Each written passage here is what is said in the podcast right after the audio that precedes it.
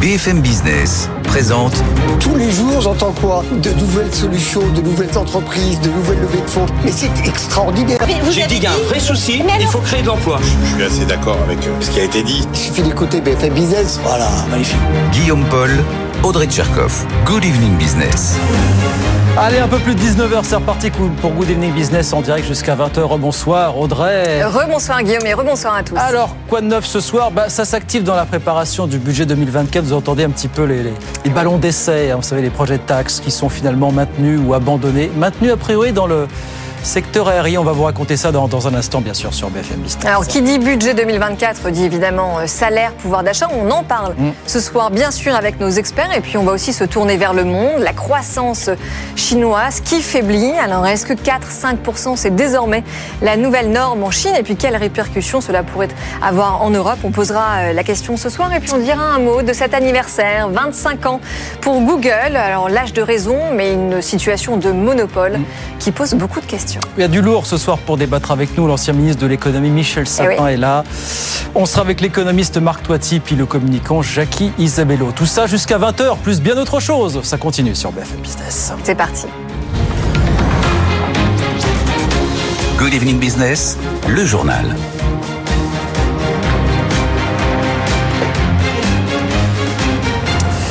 Bien, avant de parler budget, cela dit, salaire, taxes et tout ce que vous voulez, on va quand même aller faire un tour du côté du salon automobile de Munich qui ouvre ses portes demain. Il y a beaucoup de Chinois là-bas, mais il y a aussi Renault qui a présenté aujourd'hui son nouveau Scénic. Cinquième génération du Scénic, mais première version 100% électrique. Renault veut montrer par ce biais, bah justement, tiens, qu'il veut pouvoir tenir euh, la concurrence avec euh, les Chinois. Raphaël Couder est sur place pour BFM Business. Oui, tout change ou presque, sauf le nom. Ce nouveau Scénic E-Tech n'a plus grand-chose à voir avec le monospace compact emblématique qui a fait le succès de Renault dans les années 90 euh, et 2000. C'est plutôt une voiture qui emprunte au code du SUV. Ça reste euh, évidemment un véhicule familial avec de l'espace, avec euh, à l'intérieur pas mal d'innovations au niveau ergonomique pensées pour les familles, mais c'est aussi une voiture qui a évolué, qui est davantage dans l'air du temps. Elle est 100% électrique surtout, là où elle se distingue, c'est au niveau de sa batterie, avec une nouvelle batterie de 87 kW, ce qui va permettre une autonomie de 620 km. C'est donc une voiture qui est clairement pensée pour le voyage long, et ça, Renault mise beaucoup là-dessus. Le groupe ne s'en cache pas. Le temps de l'adoption de masse est venu pour l'électrique. Faisons du véhicule électrique un produit logique pour les familles. Voilà, par exemple, ce que ce qu'indiquait l'un des dirigeants du groupe tout à l'heure lors de la présentation de la voiture. L'ambition elle est donc plus que claire pour ce nouveau Scénic qui sera commercialisé début 2024. Voilà, Raphaël Couder, donc à Munich pour BFM Business, où il y a 40% quand même des exposants qui viennent de Chine hein, sur ce salon automobile euh, de Munich, évidemment. 19h04, les taxes, je vous le disais, le secteur aérien est tout le serré. Les professionnels du secteur euh, se préparent à encaisser une nouvelle taxe euh, l'année prochaine, taxe écologique. Professionnels du secteur qui tiendront une conférence de presse demain matin, mais déjà, le patron de la compagnie Corsair est venu planter le décor en quelque sorte ce matin. Écoutez. On apprend ce projet de taxe sur les concessions aéroportuaires qui en fait se traduirait par une répercussion en fait au détriment des compagnies aériennes et donc des consommateurs et donc des voyageurs. Donc encore une future augmentation du prix du billet d'avion. Alors cela est d'autant plus surprenant que nous pensions qu'il y avait des engagements donnés par le président de la République et par le ministre de l'économie et des finances de non augmentation des impôts, des taxes. Ah, sauf quand c'est vert.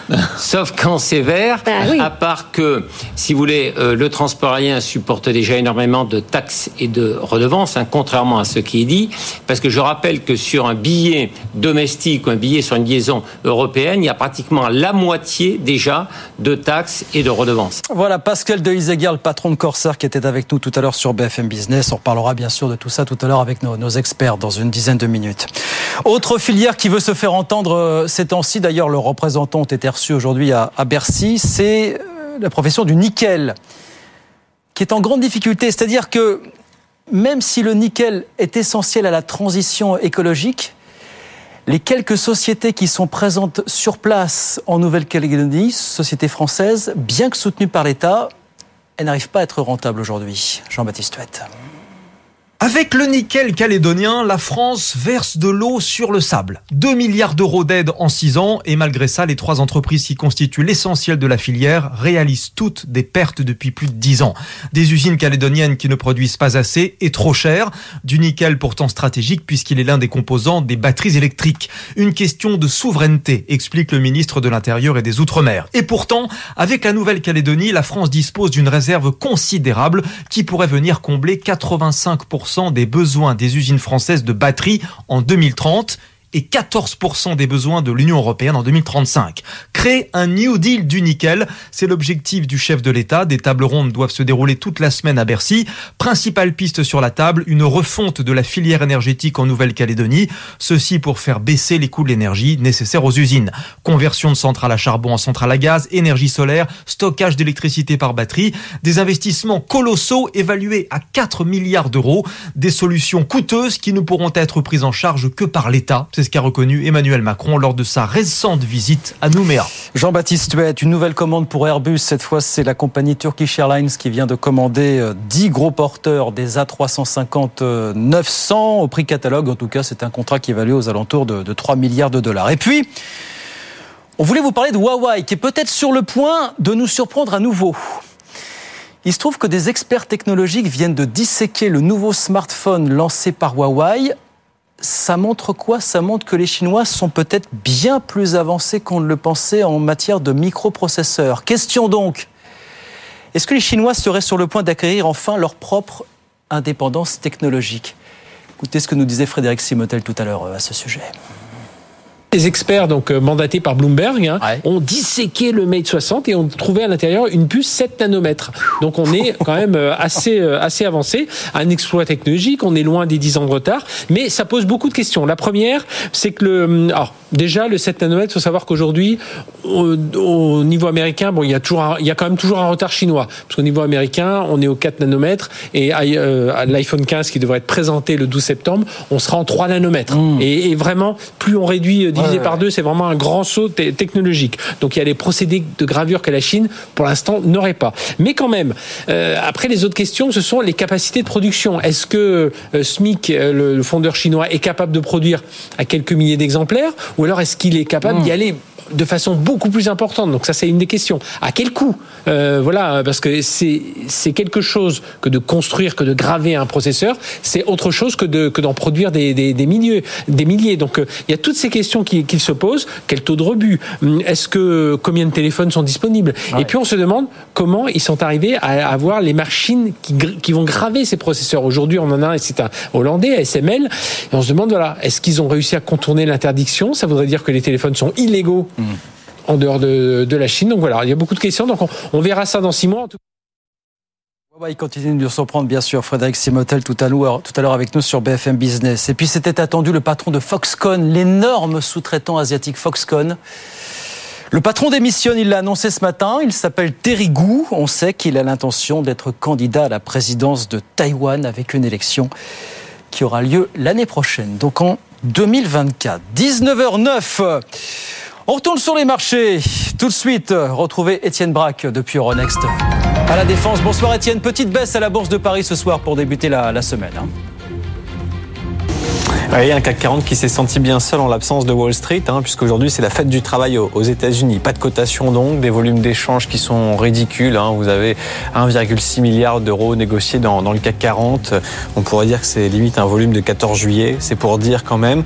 À noter des marchés qui étaient bien orientés ce matin, avec euh, la Chine qui continue de soutenir son secteur immobilier. Country Garden, vous savez, c'était le feuilleton de l'été qui a trouvé une solution euh, ce week-end avec ses créanciers pour euh, étaler les, les remboursements, mais rien n'y fait. On a un CAC 40 qui a basculé euh, dans le rouge. À noter, on en parlait vendredi, mais là c'est officiel ce soir à la clôture, Novo Nordisk qui est repassé devant LVMH ce soir à 17h35. Donc Novo Nordisk qui est la première capitalisation euh, en Europe avec le titre qui prend plus d'un pour cent ce soir car son traitement contre l'obésité, ça y est, est lancé au Royaume-Uni. Donc suite à cela, vous avez la valeur qui a été recherchée, titre qui gagne plus de 40% depuis le début de l'année alors que LVMH de son côté consolide moins 0,4% à la clôture voiture 772 euros. Pas mal d'inquiétudes bien sûr par rapport à la consommation aux États-Unis et puis euh, la situation en Chine qui est toujours incertaine. À noter le pétrole qui continue de grimper, 89 dollars pour un baril de Brent, 86 dollars pour euh, le WTI, le baril américain qui est sur des plus hauts d'octobre dernier.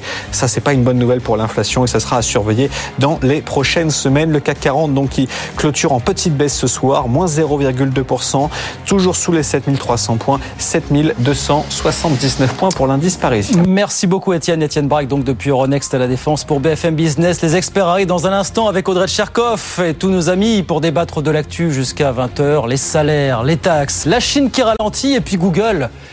25 ans et toujours autant de défis. On est là jusqu'à 20h sur BFM Business. À tout de suite. BFM Business présente Good Evening Business, les experts du soir. Allez, 19h15, bientôt 19h15, c'est l'heure des experts deuxième partie avec Audrey Tcherkov. Rebonsoir Audrey. Rebonsoir Guillaume, rebonsoir à tous. Michel Sapin, bonsoir. Bienvenue, ancien ministre de l'économie et des finances. Jackie Isabello est avec nous. Bonsoir Jackie. Bonsoir. PDG fondateur de la société Parlez-moi d'impact. Puis Marc Toiti qui est avec nous. Bonsoir Marc. Bonsoir. Économiste, président du cabinet AC Défis. Bienvenue messieurs dans cette nouvelle formule. Vous savez, Plaisir. Rallongé, parce qu'on Rallongé. avait besoin de temps. Bravo, bravo, fond ça veut dire que sujets. l'émission marche bien. Voilà, Bravo. grâce à vous notamment. Voilà. Il va falloir en être digne. Mais oui. Ex- voilà, oui, oui, on a- on a- exactement. on a mis la pression, Sans pression. rallongé, mais la philosophie reste la même. Et c'est tant mieux. Bien. Quoi de neuf ce soir dans l'actualité? Bah, Les gros dossiers qui sont sortis. Hein, euh, on parle de plus en plus des, des salaires, grosse pression des syndicats. Quelques semaines, vous savez, de la première journée d'action de la rentrée. Ça sera le 13 octobre prochain. Un syndicat qui demande que la future conférence sociale que nous promet Emmanuel Macron sans date pour l'instant. On parle revalorisation des salaires en général, mais pas seulement pour les branches situées euh, en dessous du SMIC hein, pour l'instant. hein. Oui, mais Bruno Le Maire l'a dit hier, hein, pas question d'augmenter tous les salaires puisqu'il y aurait trop d'effets pervers. On l'écoute tout de suite. une proposition qui est d'indexer des salaires sur l'inflation. Quand on regarde, ça a l'air juste.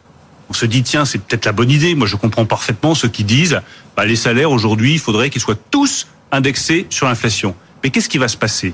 Un, ça va renchérir le coût du travail pour des entreprises qui vont dire, bah, désolé, moi, je peux pas suivre, j'ai pas les moyens, je licencie. On va perdre des emplois. Et on va s'éloigner de notre objectif qui est que chaque Français puisse trouver facilement un travail. donc, juste pour bien Deuxième conséquence, on l'a connu pendant les années 70. Les salaires étaient indexés sur l'inflation. Qu'est-ce qui se passe? Bah, Les entreprises qui ne 80, peuvent pas amortir ce coût supplémentaire augmentent le prix de vente de leurs produits. On se sort pas de l'inflation et on se paye 10 années d'inflation. Nous, nous avons deux objectifs économiques. Sortir de l'inflation, objectif économique immédiat. Atteindre le plein emploi, objectif d'ici fin juste- 2027.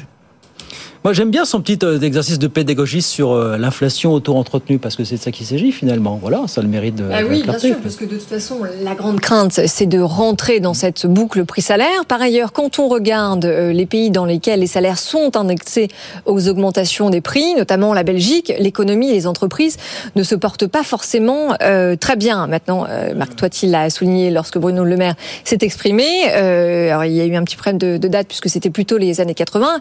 Et c'est pareil, je ne sais pas, Michel Sapin, si vous allez me contredire ou pas, mais en effet, ce n'était pas la panacée. Donc, le sujet, c'est euh, pas forcément d'indexer les salaires, puisque de toute façon, quand on regarde l'histoire de l'économie euh, en France, en tout cas, les salaires finissent toujours par rattraper l'augmentation des prix. Donc, le sujet, c'est plutôt comment redonner aujourd'hui, tout de suite, du pouvoir d'achat aux Français, comment permettre aux entreprises, surtout aux PME, aux euh, ETI et aux TPE, d'augmenter leurs salaires. Et ça, ça passe très probablement par euh, défiscaliser, et justement alléger la fiscalité des petites et moyennes entreprises pour leur permettre d'augmenter les salaires de leurs collaborateurs. Est-ce qu'il va falloir baisser les charges encore pour les entreprises, Michel Sapin, pour y arriver justement Bah, ça a une limite. Hein. Ça a Donc, une vous n'allez limite, pas le faire euh, comme ça euh, sans fin. Et déjà, ça n'a pas commencé Alors, aujourd'hui, ça avait déjà commencé. Michel Sapin, moments, ça, a- ça une limite, mais vous êtes d'accord avec moi On a le taux le plus haut de notre histoire en termes de prélèvement. On est repassé au-dessus des 45% et on est repassé devant le Danemark. Oui, oui, non, mais que le prélèvement obligatoire, contrairement à tout ce qui avait été dit, soit remonté à des niveaux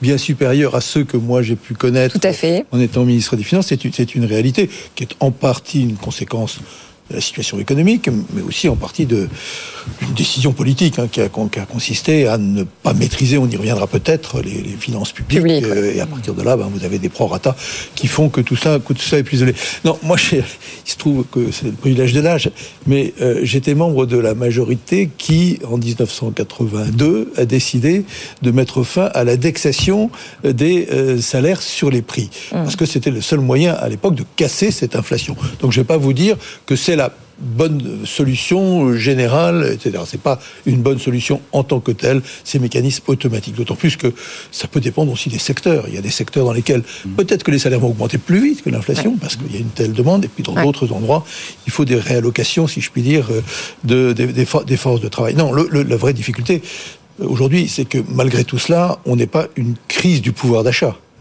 qui, elle, indépendamment des conséquences sociales réelles pour un certain nombre de gens, pourrait avoir des conséquences économiques, parce qu'une crise du pouvoir d'achat, mmh. c'est aussi moins de dépenses, moins de consommation, et donc moins de croissance. Or, tout le monde nous dit, c'est pas faux dans le principe, que la solution, y compris par rapport aux finances publiques, c'est d'avoir plus de croissance. C'est vrai que quand on crée plus de richesses, c'est plus facile pour tout régler. Alors voilà, compliqué hein, de, de, de, de, tout avoir en même temps. Donc non à l'indexation, mais c'est un vrai problème quand même aujourd'hui que de voir des pouvoirs d'achat qui sont euh, en berne. Qu'est-ce que le gouvernement peut faire ou ne pas faire, jusqu'où ne pas trop aller pour soulager euh, ces, ces Alors, les Français déjà, sur, deux points de, de petite précision. C'est que la dernière fois qu'on a fait l'indexation des salaires, c'était en 1980, c'était un, un, choix politique hein, de François Mitterrand.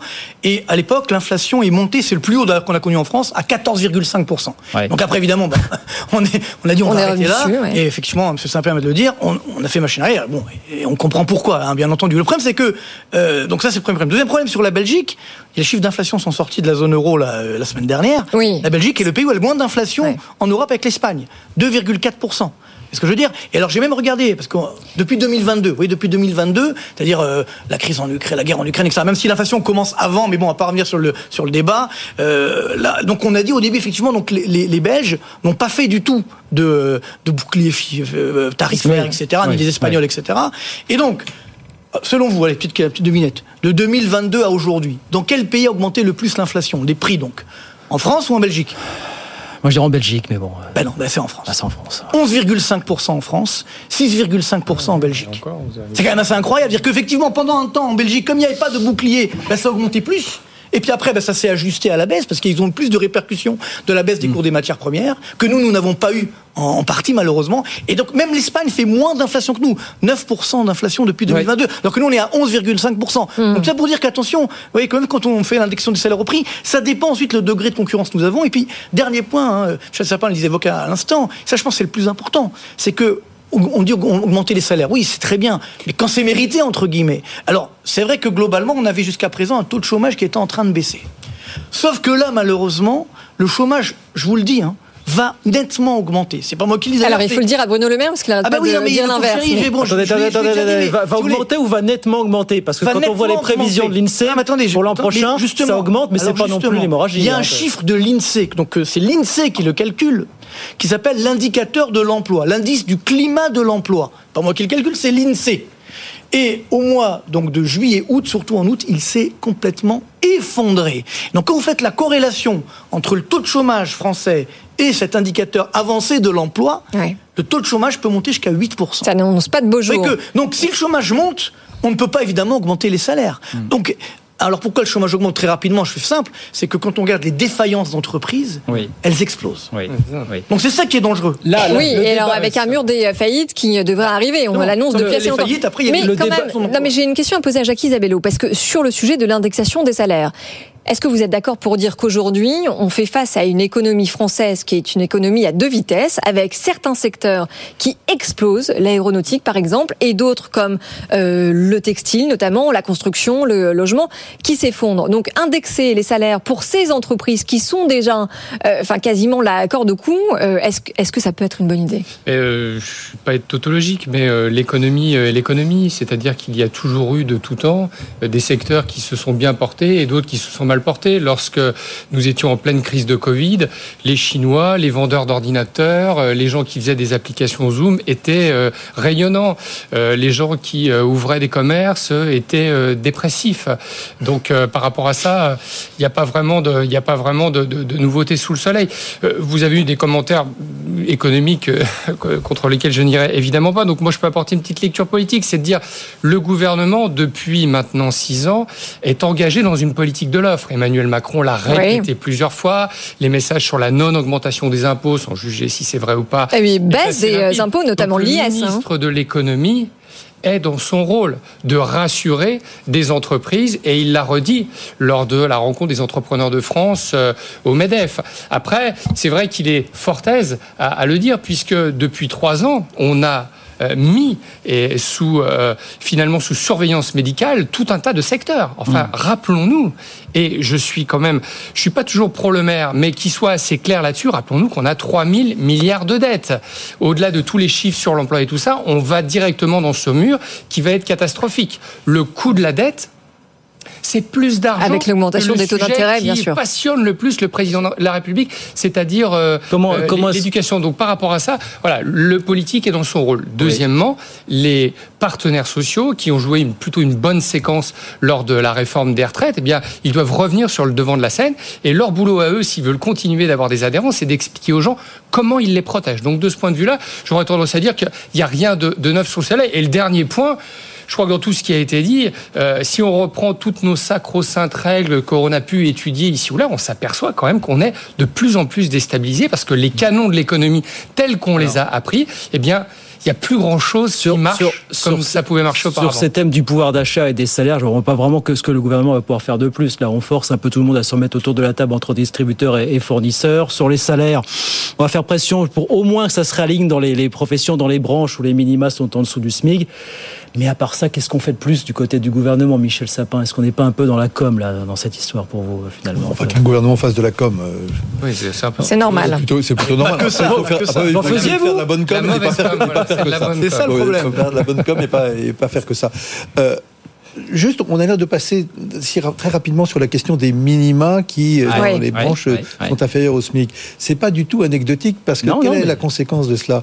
C'est que vous avez euh, dans le bas de l'échelle un nombre considérable de gens qui se retrouvent au SMIC et bloqués au SMIC, compte tenu du dispositif. Or ça, on voit bien euh, l'intérêt de ne pas renchérir le niveau du SMIC. Euh, Alors qui lui est indexé d'ailleurs sur la hausse des prix. Qui lui hein. est indexé sur un peu plus, même d'ailleurs sur l'inflation, un peu plus. Mais on voit bien que c'est une, on appelait ça la trappe à bas salaire. Mmh. C'est une trappe à bas mmh. salaire qui pèse et qui pèse lourdement sur une partie de la population, y compris en termes de motivation. Et, puis à un moment donné, ça vaut, ça vaut même pas le coup de monter un échelon de plus, parce que de toute façon, vous n'allez pas gagner plus. Donc on est d'accord que plus on augmente le SMIC, plus, on augmente le SMIC, on est d'accord, plus on est. Et bien sûr, bien sûr, et plus votre trappe à salaire augmente. Donc c'est c'est voilà, juste c'est pas un sujet. Oui, mais alors en même temps, Michel Sapin. On en discutait déjà. Et Elisabeth Borne en a parlé. J'ai été assez surprise d'ailleurs euh, pour le souligner. Elle a justement parlé de ce sujet des trappes à bas salaire la semaine dernière aux rencontres du Medef. Donc ça veut dire que le sujet est pris en, raison, compte. Hein. Mais voilà, il faut que les partenaires, c'est les partenaires sociaux hein, qui discutent de cela. Bien sûr. Il faut qu'ils en discutent véritablement parce que parfois on rattrape et puis le SMIC remontant, pof, on s'aperçoit trois ans après que en fait tout a été effacé. Donc c'est un vrai sujet, voilà. Ne le laissons pas de côté. Non, et puis enfin l'autre sujet euh, aussi, c'est que euh, en, majorité relative, les budgets sont très difficiles à passer. Vous le savez mieux que moi, mais donc ça veut dire que le budget de 2024, ça va être très complexe. Alors si pas de majorité pour voter un budget, qu'est-ce qui se passe? Parce qu'on a besoin d'un budget. La Constitution prévoit quelque chose qui s'appelle le 49.3. toi, comment est-ce que vous la regardez 49.3 milliards. Voilà, exactement. Non, non, juste deux choses. Oui, moi, je pense que quand même, c'est le rôle de l'État aujourd'hui, justement, d'assurer ce pouvoir d'achat. Et donc, on l'a évoqué rapidement. Alors, ils vont pas baisser les charges à zéro, ça c'est sûr, parce que c'est quand même des cotisations. Mais jusqu'à quand, Marc? Attendez, euh, c'est pas l'État qui fixe les prix, puis il y a une concurrence. Non, c'est ce que je veux dire. Aujourd'hui, on l'a évoqué. La, solution, elle est dans ce qu'a évoqué Audrey tout à l'heure. C'est dans la pression fiscale, ah qui est la, plus élevée du monde, qui est pour chez nous historiquement élevée. Donc, c'est évident qu'il faut avoir le courage de dire, ben voilà, on va réduire. Il faut donner du pouvoir d'achat aux ménages aujourd'hui.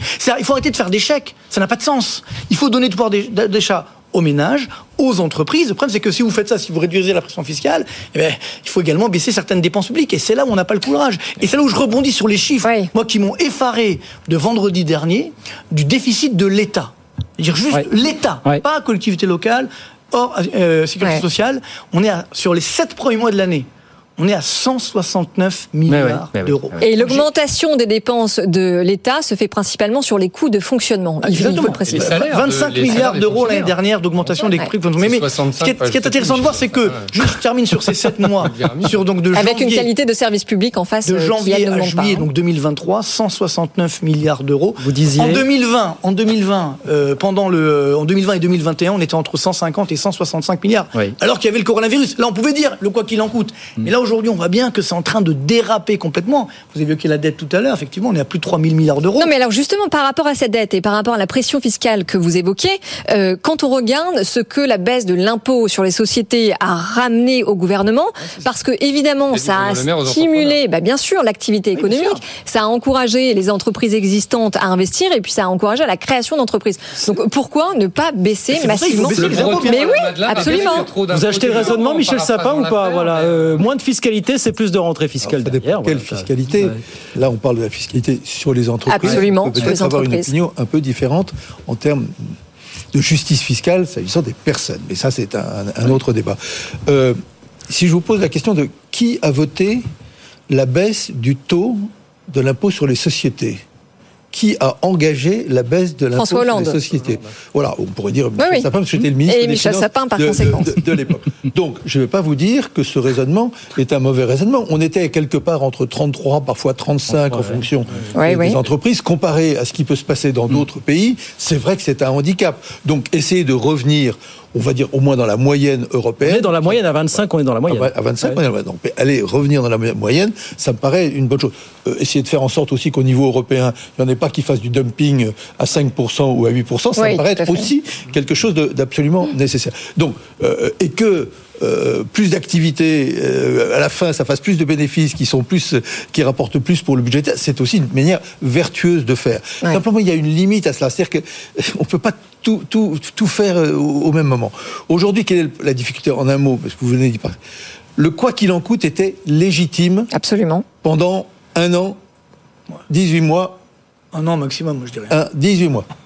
Et il a servi d'explication à tout les dépenses qui sont venues après et qui n'avaient plus rien à voir avec le quoi qu'il en coûte. Le quoi qu'il en coûte, c'était éviter que des gens soient massivement au chômage, le financement du chômage, mmh. euh, enfin du chômage partiel, et c'était éviter qu'il y ait des entreprises qui s'écroulent d'un seul coup d'un seul. Mmh.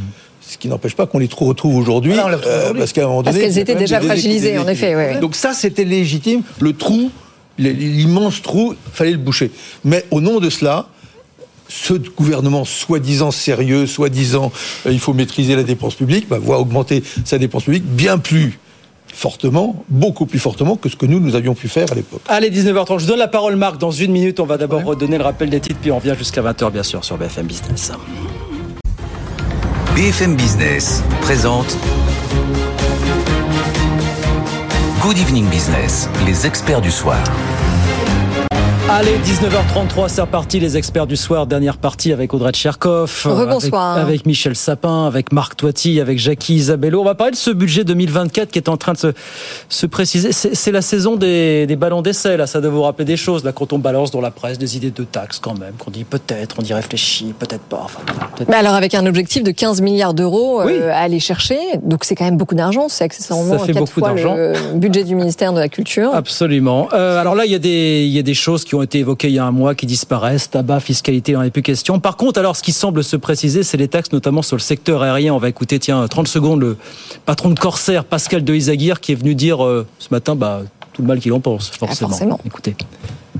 Le transport aérien est déjà extrêmement taxé puisque euh, le transport aérien français supporte à la quasi-totalité du financement de ses infrastructures aéroportuaires, de ses infrastructures de navigation aérienne et nous finançons même les coûts de fonctionnement de notre organisme de tutelle qui est la Direction générale de l'évasion civile. Donc si vous voulez, il ne faut pas se polariser sur le kérosène, il faut voir l'ensemble du paysage des taxes et des redevances que nous supportons déjà, nous, transport aérien français.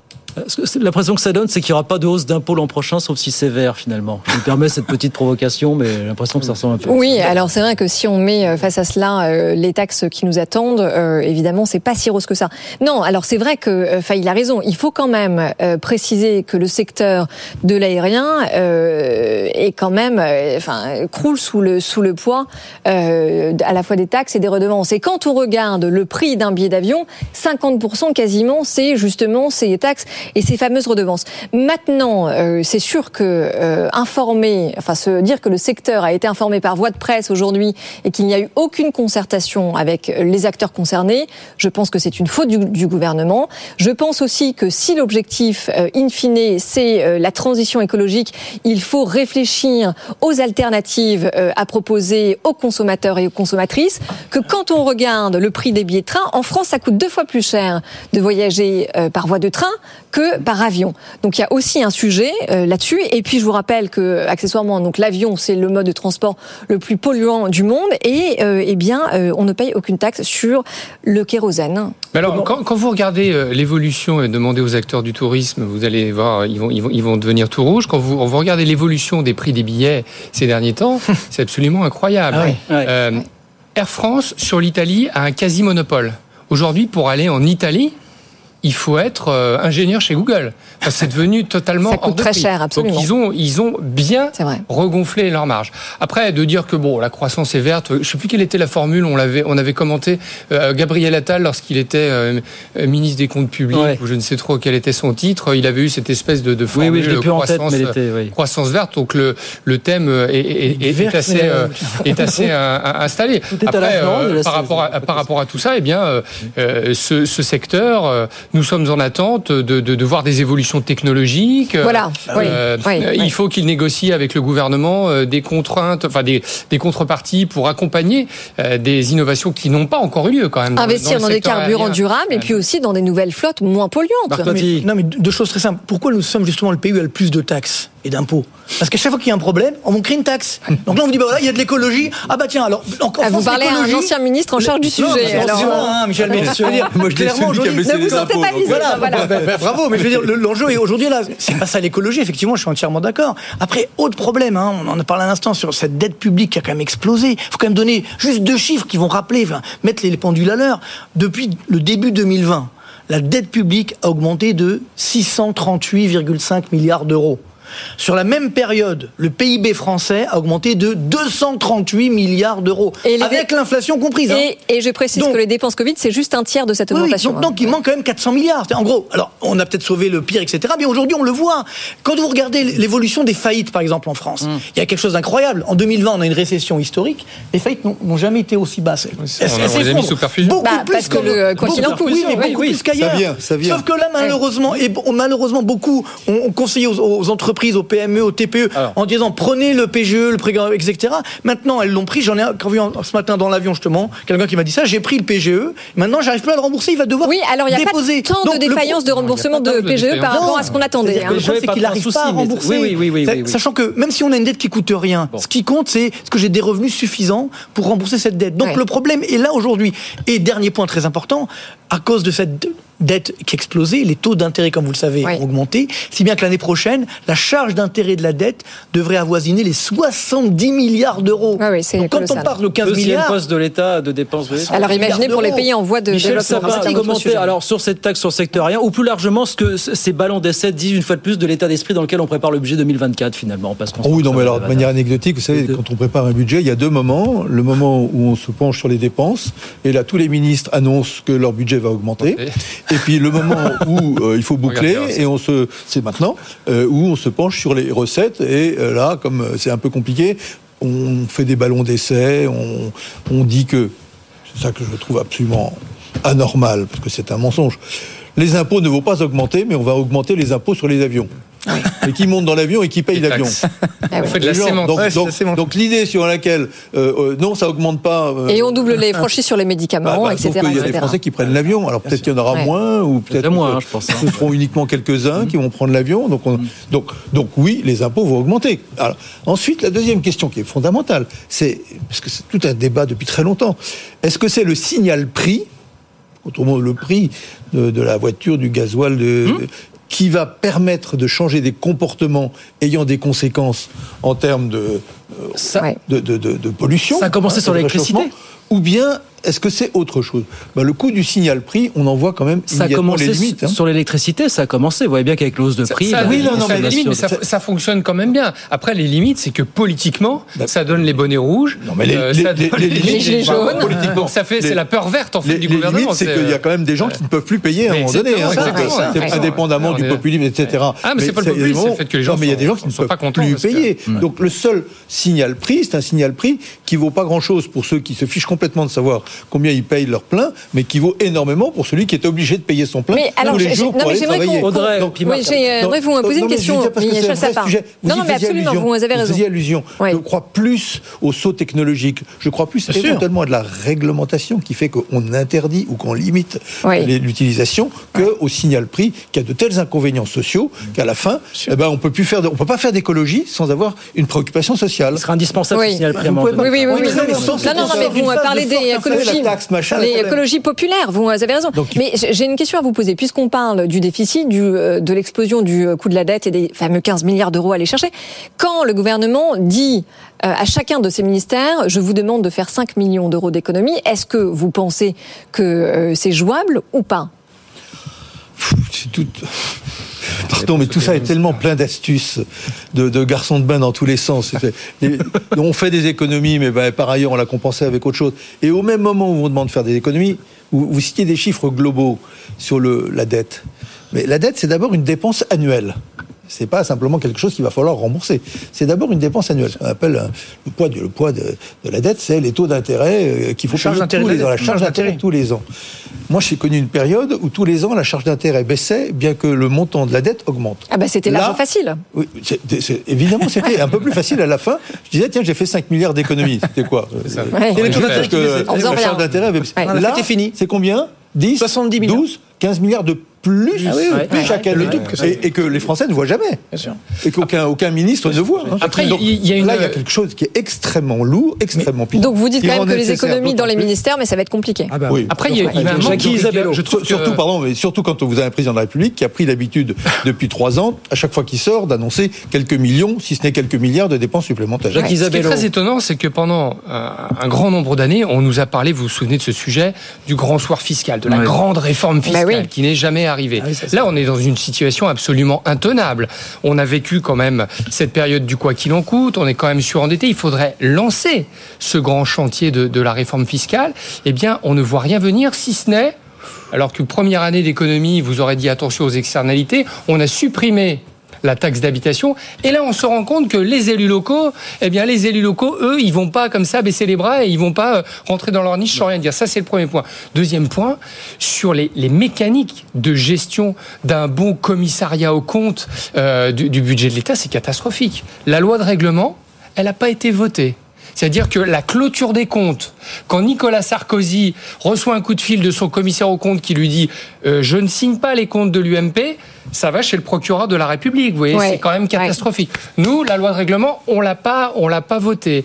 La loi de programmation, qui dit quand même à l'Europe, vous allez nous donner un peu d'argent, hmm. elle n'est pas votée non plus. Donc la rigueur des processus d'élaboration du budget ne sont pas au rendez-vous non plus. Donc c'est quand même c'est quand même un petit peu préoccupant parce que on sait pour conclure que c'est la fiscalité qui fait les révolutions. 13 minutes pour deux sujets, la Chine et Google. La Chine d'abord euh, bah, qui ralentit inexorablement. Voilà, on voit des chiffres qui se succèdent qui sont pas bons, baisse de la consommation, baisse des exportations, secteur immobilier toujours en grande difficulté, c'est 30% du PIB. Voilà.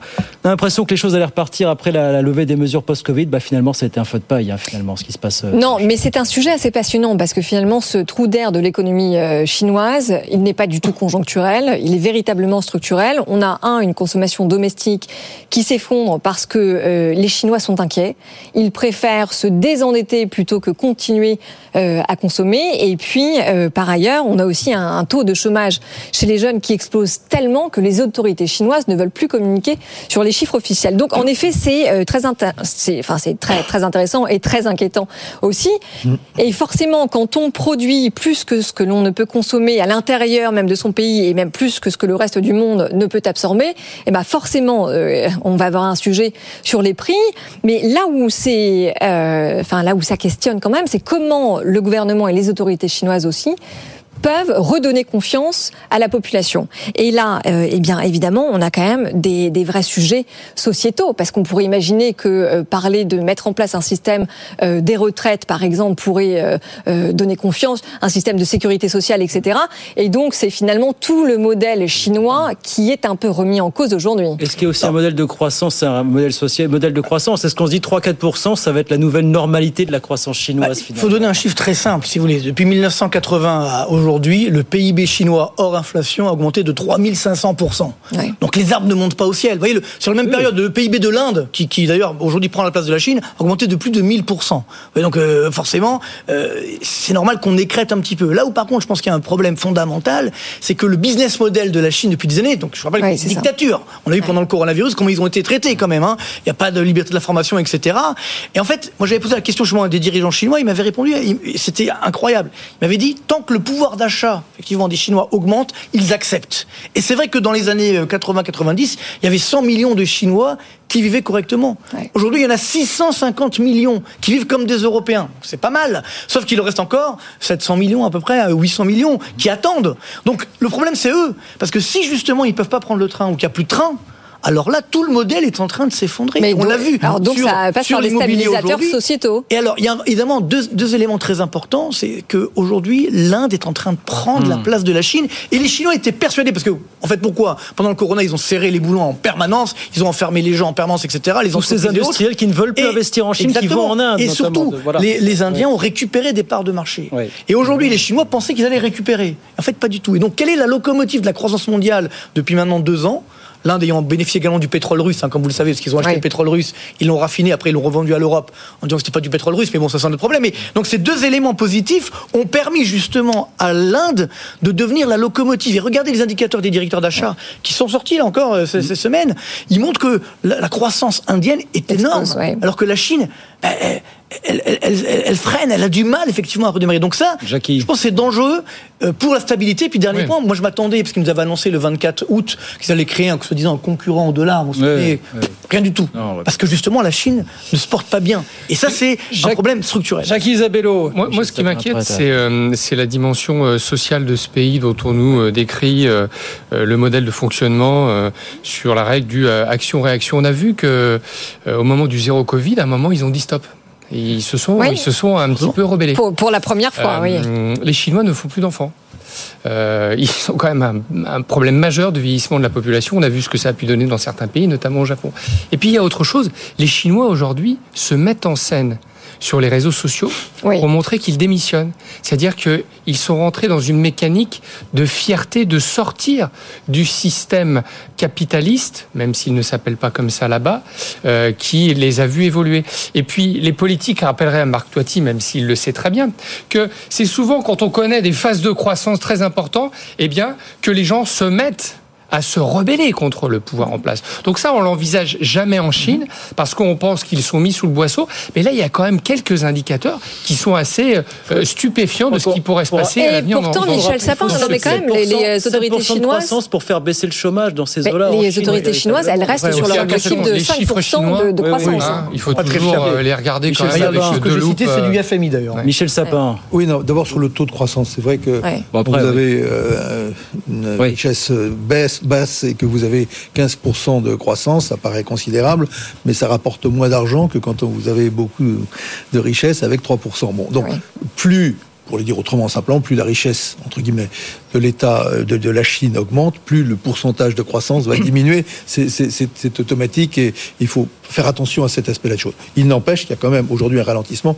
qui est extrêmement brutal et donc ce ralentissement brutal casse un des ressorts de ce qui euh, permettait à la Chine de fonctionner, qui est, ça a été très bien décrit, que tout le monde était gagnant soit beaucoup pour quelques-uns, soit un peu pour euh, les, mm. les plus pauvres, même aux plus pauvres des plus pauvres à l'intérieur même de la Chine, ils se disaient je suis gagnant, mes enfants vont être gagnants. Le jour où ils sont plus ça, c'est vrai que c'est un problème, pas tellement un problème politique, parce que, mais c'est un problème de, société, de capacité de rébellion, de capacité de, de refus. Mm. Et c'est quelque chose qui est très présent aujourd'hui en Chine et la réponse des autorités est très politique.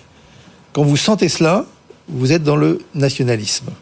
Et plus vous sentez la difficulté, et plus la question de Taïwan va être présente, et plus la question de qu'est-ce qui se passe euh, dans la mer de Chine euh, mmh, du mmh, Sud, et mmh, plus euh, la question tibétaine, et plus la question Ouïghour. Donc tous ces sujets-là vont devenir extrêmement prégnants, parce que c'est la corde de rappel, si je puis dire, de l'unité chinoise. Donc la conséquence principale, indépendamment des conséquences sur l'ensemble du pays, va être un durcissement nationaliste, avec tout ce que cela veut dire dans le rapport aux autres hmm. et à l'extérieur. Oui. Et, aux États-Unis, comme à la Russie, comme, hmm. comme à tout autre. Alors, par contre, sur ce que vous avez dit sur l'Inde, c'est parfaitement vrai. Ce que vous voulez dans la vie, on n'est pas toujours premier. Il y a un moment donné où il y en a d'autres qui deviennent hmm. premiers. Non, mais c'est le risque, c'est comme, c'est comme dit le, risque du ailleurs, ah, Alors, ça, c'est une bonne transition pour parler de Google, de Thucydide qu'on nous annonce depuis très très longtemps, moi, moi j'y crois assez moyennement, euh, parce que ce pays ne fonctionne pas comme les autres. Euh, ce pays ne fonctionne pas comme ont pu fonctionner les grands empires européens qui sont retournés les contre les autres. Et puis, il connaît parfaitement, hein, parce que voyez quand même que c'est un pays communiste qui pratique la politique la plus capitaliste. Et donc ah l'économie est assez essentielle. Et je pense quand même que les Chinois savent très très bien que d'engager une guerre ou de rentrer dans des processus de conflit avec les États-Unis ou avec d'autres grandes nations, c'est quelque chose qui. Mais alors avec un gouvernement chinois qui s'est exprimé la semaine dernière, enfin en fin de semaine dernière, en justement en fustigeant le pessimisme euh, occidental euh, quant euh, à ses perspectives de croissance. Alors justement, ça c'est très important. Il y a quand même les, les, Chinois, ce que j'appelle des airbags. Ouais ça, on l'oublie souvent. Il y a aujourd'hui 3200 milliards de dollars de réserves de change en Chine, à la Banque centrale. Donc ils peuvent l'utiliser facilement pour relancer la machine. Le yuan est en train de se déprécier pour relancer justement les exportations. C'est que le yuan, le niveau d'équilibre, on dit que c'est 3,50 yuan pour un dollar. Là, on est à plus de 7 yuan pour un dollar. Donc c'est une dépréciation et, extrêmement Et une politique de la Banque centrale, j'imagine voilà, que vous allez en parler. Voilà. Qui est très très. Eux, ils ont les moyens de faire des plans de relance. Ils ont un, fonds souverain de l'ordre de plus de 1000 milliards, effectivement. De... Donc, je veux dire qu'il ne faut pas les sous-estimer. Ils ont de quoi réagir, et donc c'est pourquoi je crois qu'effectivement, ils auront un peu moins de croissance, mais ils vont quand même rester, ils vont pas se laisser faire. Ils vont vouloir faire euh, justement le match toujours en tête, mais c'est vrai que là, on a un ralentissement très fort. Le, vrai enjeu, c'est est-ce que socialement, ça va tenir Quelques minutes encore pour parler de Google, parce que c'est l'anniversaire du jour, 25 ans, toutes ces dents, pourvu que ça dure, évidemment. Google. Ou pas, ou pas, justement, on va pas parler. justement, parce qu'on est un peu à la croisée des chemins, on en parlait déjà tout à l'heure. Hein, bah oui, parce qu'en fait, en 25 ans, finalement, Google est devenu quoi? Bah, Tout simplement euh, enfin, la porte d'entrée absolument incontournable du numérique. Ça s'appelle comment? Ça s'appelle un monopole, euh, avec évidemment le fait que chacun de nos clics euh, devient la donnée de quelqu'un d'autre, ce qui est quand même très inquiétant.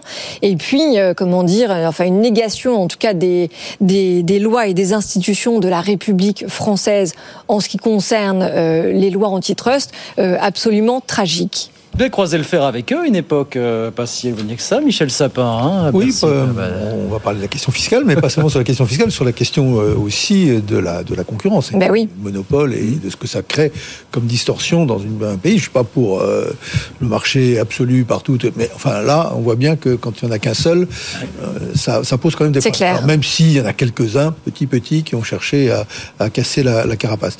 Bon, là où j'ai ferraillé avec eux, et puis le fisc et la justice ont ferraillé, c'est sur le fait que euh, Monopole, gagnant beaucoup d'argent, zéro payé en France. Ah, un petit quelque chose, un petit problème. Et les droits voisins aussi zéro. Hein. Euh, sur les droits voisins, on le zéro. Donc on gagne de l'argent en France, je trouve ça tout à fait légitime, surtout si on donne un service de correct, mais qu'on ne paye pas. On parlait de la baisse de l'impôt sur les. Oui. Eux, ils avaient trouvé une solution. Et il n'y avait pas besoin de baisser l'impôt sur les sociétés, c'était zéro. Il n'y en avait pas. Vous ne pouvez pas baisser. Même quand en avait, c'était en Irlande où il y avait que 15. Non, bah, bah, pourquoi Parce qu'ils passaient par des mécanismes de transfert.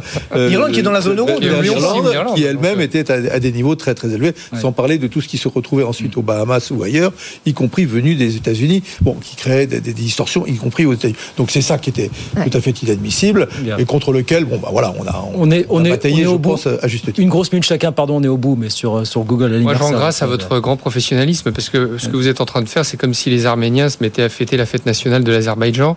Euh, du, du...